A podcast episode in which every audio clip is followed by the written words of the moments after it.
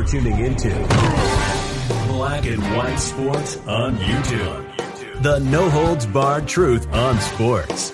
The main event starts now. I'm back. Rudrance for our Black and White Sports 2. Well, we're going to talk about the Michigan State Michigan situation and an absolutely ludicrous statement that has been put out by a player we don't know from MSU uh, an attorney has put out a statement, and it, it's absolutely absurd. It's it's just dumb as rocks. Um, I don't understand. He makes a, a correlation between him going to MSU back in the day and his girlfriend and this incident, and it makes no sense. And I don't know how uh, something years later one can have anything to do with the other. It makes no sense. But this attorney is blaming a Michigan player for the incident where now eight MSU players have been suspended, and uh, one of the Michigan players is looking into filing criminal charges. And Jim Harbaugh, who is furious, rightfully so, has said that this is going to play out through a legal process now. That they expect some kind of charges to come out against some one multiple, we don't know yet, MSU players, of course, after that incident in the tunnel. Let's get to this. This is ridiculous. Outkick. Attorney claims Michigan player is responsible for tunnel beatdown. Okay. I, am uh, look, let's say a Michigan player picked a fight here. So we're going to say it's okay for eight, ten, however many MSU players to just commence to beating down one Michigan player. Is that what we're going to say here? And we still don't know that a Michigan player started this. Okay, keep that in mind.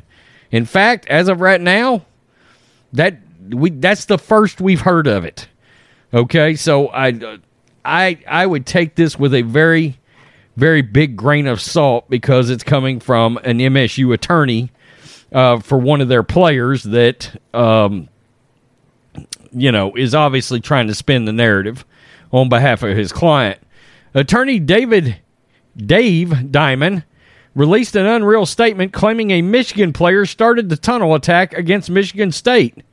Multiple Michigan State players are suspended after allegedly beat two Michigan players following a loss in Ann Arbor. Now, Dave Diamond is attempting to spin the narrative and place blame on one of the Michigan players and Jim Harbaugh. Okay. Quote The media has taken the bait from a coach and a master victim and his house at the moon. We have learned that the UM player started the altercation. There is no video evidence of that whatsoever. There's video evidence to the contrary, but there's no video evidence to that. Eyewitnesses have described it as charging with his helmet and throwing a punch. Diamond said in a release statement claiming his unnamed client is apparently the true victim. okay. The statement also claims that, quote, an investigation yields that finding that one of the Michigan players, quote, engaged with MSU players. The name of the player Diamond is representing isn't known at this time, according to the Detroit Free Press. You can read the full statement below. It's something to behold. Well, let's just do it. And let's get this to load in. Uh, uh, it goes on what we just said. Let's see if I can blow this up. Okay. The media has taken the bait from a coach, master victim, and his house at the moon. We've learned that a UM player started the altercation. Eyewitnesses have described it as charging with his helmet and throwing a punch. Said attorney David D. Diamond he continued, quote, the justice system is designed for impartiality.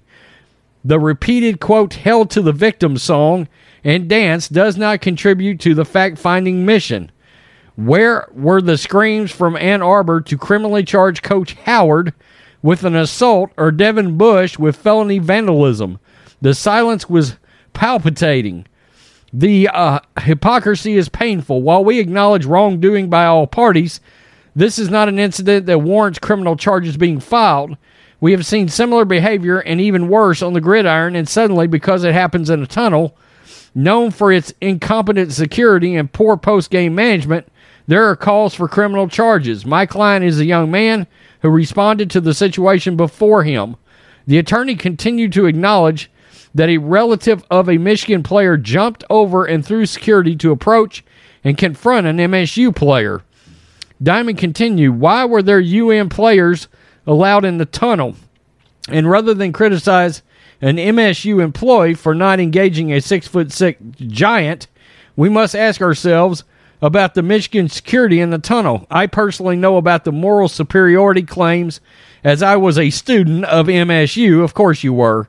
In 1995, when my then girlfriend had a large cup of phlegm, what? And saliva tossed at her by a UM basketball player. Despite calls and letters, UM did absolutely nothing. Given the history of this rivalry and the recent discarded motto of winning with class, this case does not warrant a criminal filing. Speaking with the detective investigating the case, I am comforted by his impartiality. Well, the the detective should be impartial. That statement is ludicrous. This has zero to do with your girlfriend and some kind of phlegm incident back in the day. That's really strange, man. I, I mean, I probably wouldn't have told that story in your letter because it makes you look terrible, frankly. Um, that that just makes no sense. I mean, something that happened in 1995 and you're bringing it up today? Stop it. Absolutely stop it. Uh, this is David Hookstead over at Outkick, by the way. It's beyond embarrassing. It's al- almost certainly won't help any of the Michigan State players being investigated by police. I agree. It, it kind of makes them look worse. I, I mean, there's something completely out of touch about that letter from that attorney. Diamond claims witnesses say a Michigan player started the me- melee. If that's true, where's the film footage? That's exactly what I just said. The entire area was covered by cameras. That's why we have so much footage of MSU players beating the living hell out of two Michigan players. One Michigan State player is literally on video using his helmet as a weapon. For the sake of argument, let's believe the Michigan player threw the first blow. At what point does it stop being self defense and start being a beatdown? In other words, it's not like a couple of guys just laid a couple of hits in on a Michigan player to stop a Michigan player from being aggressive. No, this came an all out beat down by multiple, multiple players.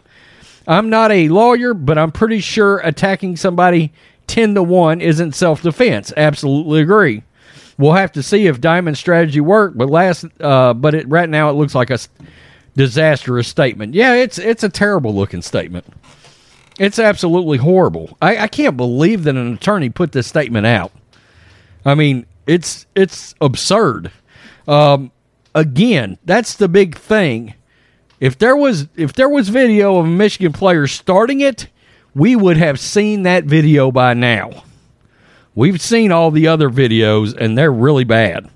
Um, we don't know what player he is representing, but you know Jacob Win uh, Win Windmon, I believe is his name. The MSU player has got a potential NFL career that's going to be floating around out there. Okay, so you got to wonder if he's got an attorney, if if there's starting to be a sort of let's spin the narrative to put this back on Michigan in hopes of helping the NFL career.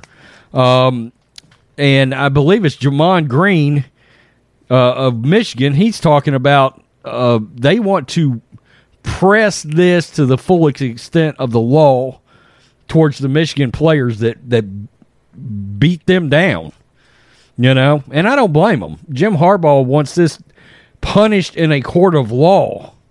You know, suspensions aside, you know, I did hear one thing. I've been pretty hard on Mel Tucker. Um, I did hear something um, a few days ago on a podcast that I listened to. Somebody that that knows that program pretty well, Mel Tucker, and said that what those players did is absolutely not the kind of thing that Mel Tucker would ever condone. Now, they might have been trying to cover for Mel Tucker, uh, but evidently, you know, he was pretty angry and bent out of shape over what his players did. Um, so I don't know. I, I still say at the end of the day, you're the coach. You're sort of the CEO of your college team. And and look, that's what these guys are. They're CEOs. You're, these are massive, massive programs where a lot of money is involved, it's a business, right? They can call it university all they want, but it's a business when you're talking about the kind of money that floats around in college football. You know, NFL light, let's put it that way. Tell me what you think, black and white sports fans. That's a god awful statement. Unbelievable. Peace. I'm out. Till next time. Thanks for watching the show. Be sure to like, comment, and subscribe. Be sure to tune in next time on Black and White Sports.